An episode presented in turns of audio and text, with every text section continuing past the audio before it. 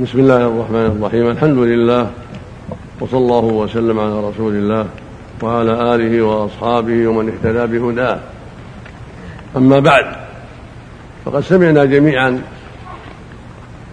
هذه الندوة المباركة التي تولاها أصحاب الفضيلة الدكتور محمد بن أحمد بن صالح الشيخ عبد الله بن عبد الرحمن التويلي الشيخ إبراهيم بن عبد الله الغيث في شمائل النبي صلى الله عليه وسلم وصفاته وأخلاقه وكيفية دعوته للناس عليه الصلاة والسلام. وقد أجاد المشايخ وأفادوا في بيان المطلوب. فجزاهم الله خيرا وزادنا وإياكم وإياهم علما وهدى وتوفيقا ونفعنا جميعا بما سمعنا وعلمنا. ولا ريب أن العلم بطريقته صلى الله عليه وسلم في الدعوة وبشمائله وأخلاقه وما دعا إليه من أهم المهمات ومن أعظم الفرائض ولا سيما في حق الدعاة إلى الله والعلماء الذين يعلمون الناس دينهم حتى يكونوا على بينة وعلى بصيرة بما كان عليه عليه الصلاة والسلام. وحتى يترسم يترسم خطاه ويسير على نهجه. وقد سمعتم بحمد الله الشيء الكثير وشرح لكم المشايخ انواعا من أخلاقه وشمائله وصفاته وأعماله وعلاجه لأوضاع الناس. وكيفية إفتائه لهم وعلاجه لمشاكلهم وصبره على الأذى وتحمله ما في ذلك من المشاق. عملا بقول الله سبحانه وتعالى واصبر فاصبر كما صبر أولو العزم من الرسل ولا تستعجل لهم. واصبر وما صبرك إلا بالله واصبر لحكم ربك فإنك بأعيننا. فالله عز وجل أمره بالصبر في مواضع كثيرة فصبر عليه الصلاة والسلام وامتثل أمر ربه وجاهد في سبيله في مكة بالدعوة والبيان والصبر على الأذى وبعد الهجرة بالدعوة باللسان وبالجهاد في سبيل الله بالسلاح.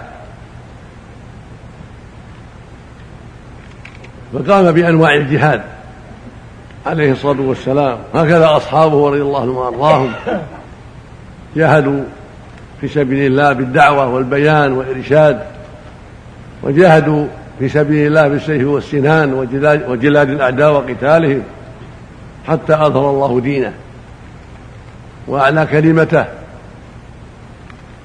ودخل الناس في دين الله أفواجا.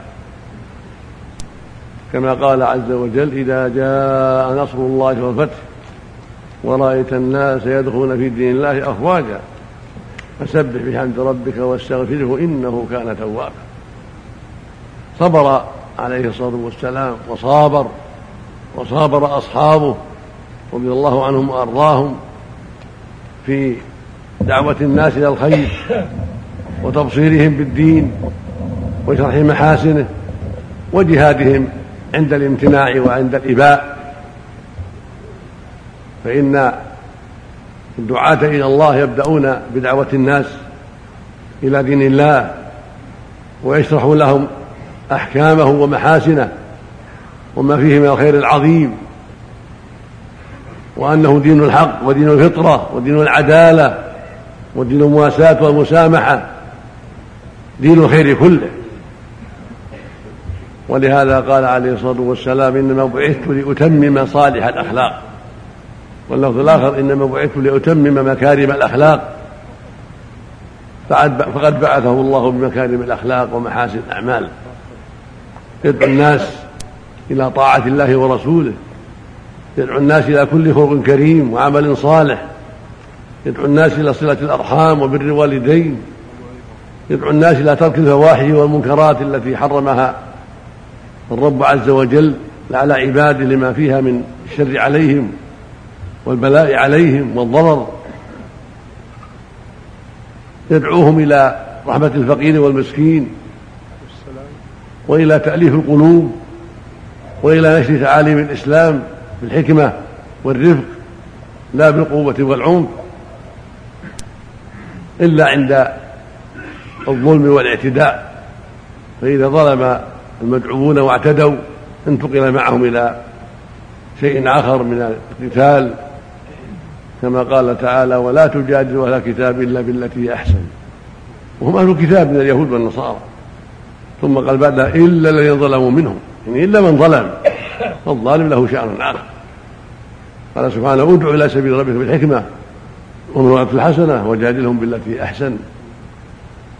قال جل وعلا قل هذه سبيلي أدعو إلى الله على بصيرة. أنا ومن اتبعني وسبحان الله وما أنا من المشركين. قال جل وعلا ومن أحسن قولا ممن دعا إلى الله وعمل صالحا وقال إنني من المسلمين.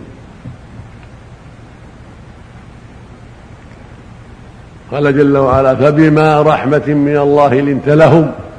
ولو كنت فظا غليظ قبل انفضوا من حولك. وقال في قصة موسى وهارون لما بعثهما إلى فرعون فقولا له قولا لينا لعله يتذكر أو يخشى.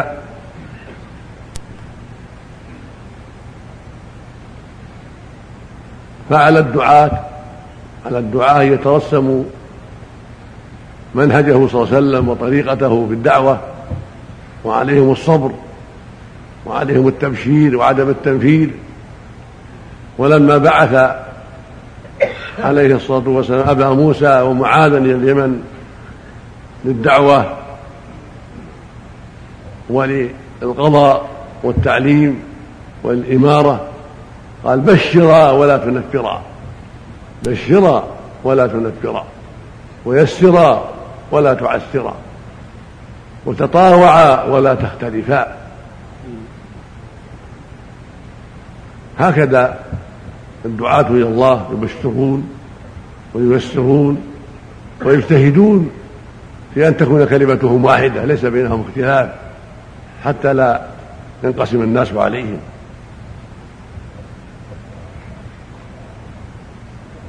وفيما بينه المشايخ بحمد الله الخير والبركة والكفاية.